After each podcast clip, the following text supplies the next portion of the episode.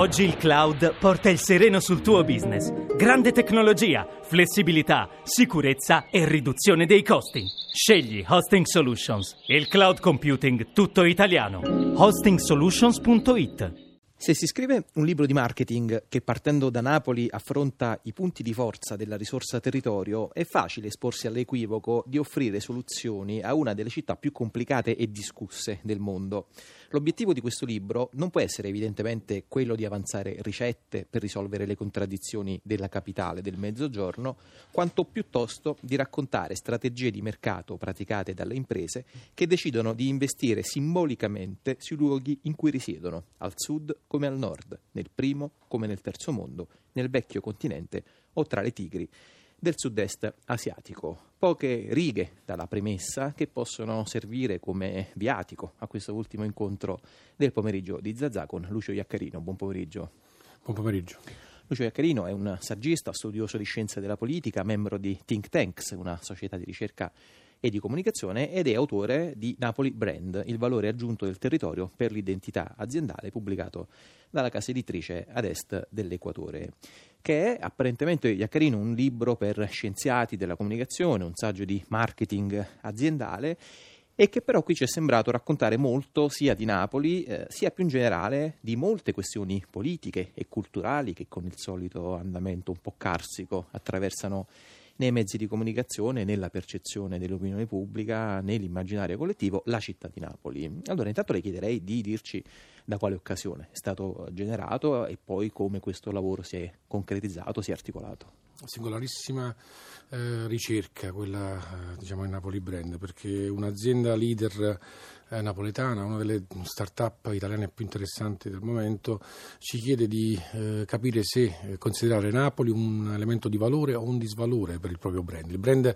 insomma, è una parola eh, diciamo, che vuole raccontare i motivi le ragioni per cui i consumatori si affezionano, diventano diciamo così, parte delle marche che consumano. No? Per cui Napoli ha creato un dubbio, un ragionevole dubbio va, al, al, al, diciamo così, al nostro cliente. Noi come ricercatori abbiamo provato a dare una risposta. Ovviamente il titolo Napoli Brand svela evidentemente che abbiamo consigliato a questa azienda di eh, diciamo, sì, su... sì, su questo poi magari vabbè, possiamo anche anticiparla adesso, ma mi piaceva lasciarlo uh, così nel finale. Eh, volevo chiederle questo, insomma, ma che cosa poi significa nel concreto per un'azienda investire sul brand, sul marchio, come lo vogliamo chiamare, Napoli? Cioè quali sono le strategie aziendali di comunicazione per fare sì che la propria identità eh, di azienda, eh, legandola a una città che è un groviglio inestricabile di contraddizioni, non diventi poi in fondo un suicidio comunicativo.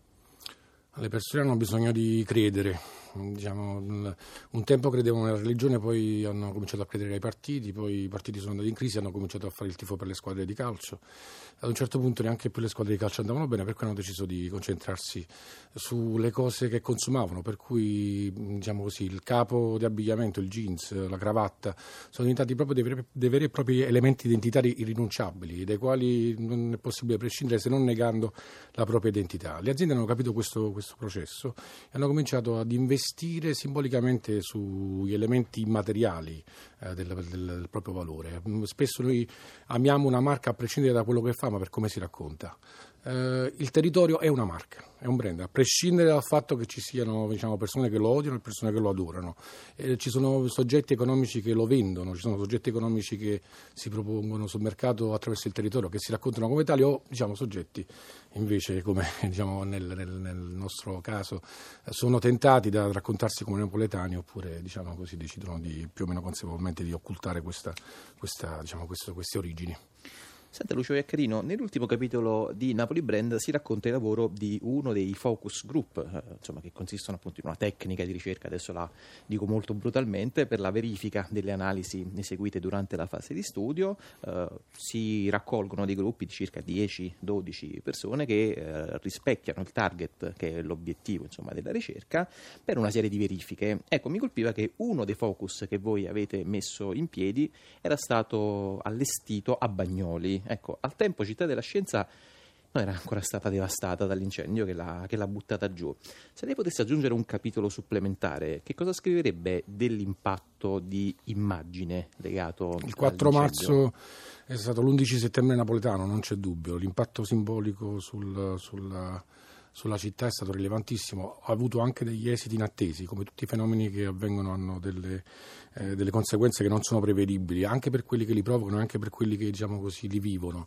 Eh, l'esito inatteso di questa, di questa potenza simbolica è stato il, l'insorgere quasi proprio il recupero della, di centralità del lungomare della zona occidentale di Napoli che diciamo, oggi si affianca al lungomare liberato, peraltro oggi parzialmente liberato anche a causa del crollo del 4, del 4 marzo. Quindi dal punto di vista simbolico oggi abbiamo nuovamente all'attenzione nazionale Napoli che si racconta come brand ombrello, all'interno del quale ci sono le tante città che, che racconta questo brand. C'è la zona occidentale, c'è di nuovo Bagnoli che ha una grandissima centralità, quindi da questo punto di vista l'esito inatteso è stato molto dirompente.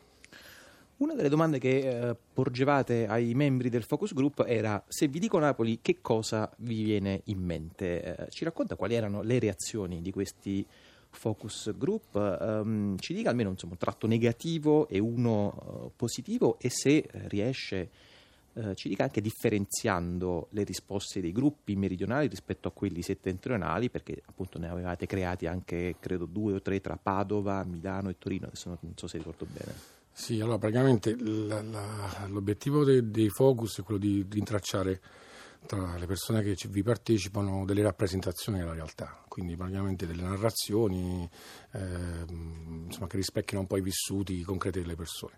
Eh, noi abbiamo, diciamo così, molto velocemente cercato di ehm, almeno ragionare rispetto alla differenza che il nord-ovest e il nord-est esprimevano rispetto al centro-sud, perché abbiamo scelto tre città molto rilevanti, Milano, Padova e, e Napoli eh, dalle, dalle, quali sono venute fuori rappresentazioni molto diverse. Mm, eh, per dirne una, ci, ci, ha stupito moltissimo che a Padova nel focus per oltre due ore non, è, non sia venuta proprio fuori la parola camorra eh, è venuta fuori la parola mafia, è venuta fuori la parola spazzatura, eh, al contempo i padovani hanno parlato di barocco napoletano, di teatro di De Filippo. No?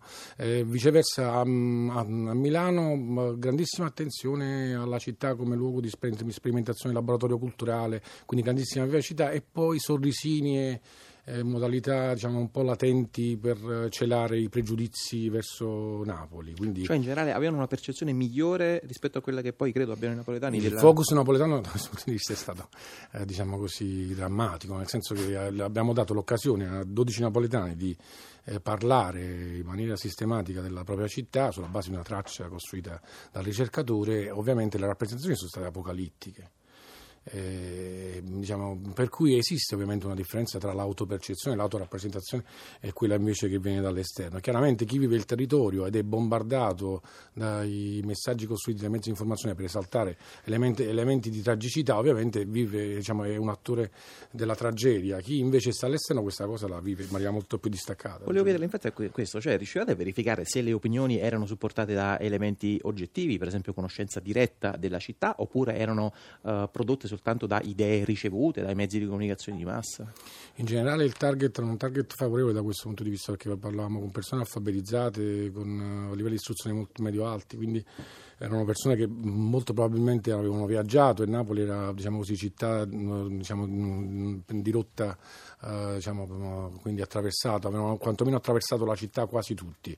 Eh, I milanesi erano stati a Napoli più dei padovani, questo sicuramente, eh, ma insomma il, poi il nord-est è a sua volta un, un luogo, il nord-est è un luogo d'Italia dove ci sono tantissimi conflitti territoriali, quindi diciamo così, dove la, la, si tende a rappresentarsi rispetto alle diversità nei confronti del, del, del, resto del territorio nazionale. Milano è già un nord più cosmopolita, eh, per cui è certamente un altro tipo di rappresentazione. Senta, Carino, l'ho stroncata all'inizio mentre stava tentando di dire qual era stata la risposta che, aveva, che avevate fornito col vostro gruppo di ricerca alla committenza. Ecco, appunto, adesso forse è venuto il momento di eh, chiederglielo. Che cosa avete raccontato ai vostri così, procacciatori eh, di eh, inchiesta? Adesso non le chiedo di ripetere tutta la relazione e poi soprattutto quali sono state le eh, conseguenze che l'azienda ha tratto dal vostro lavoro.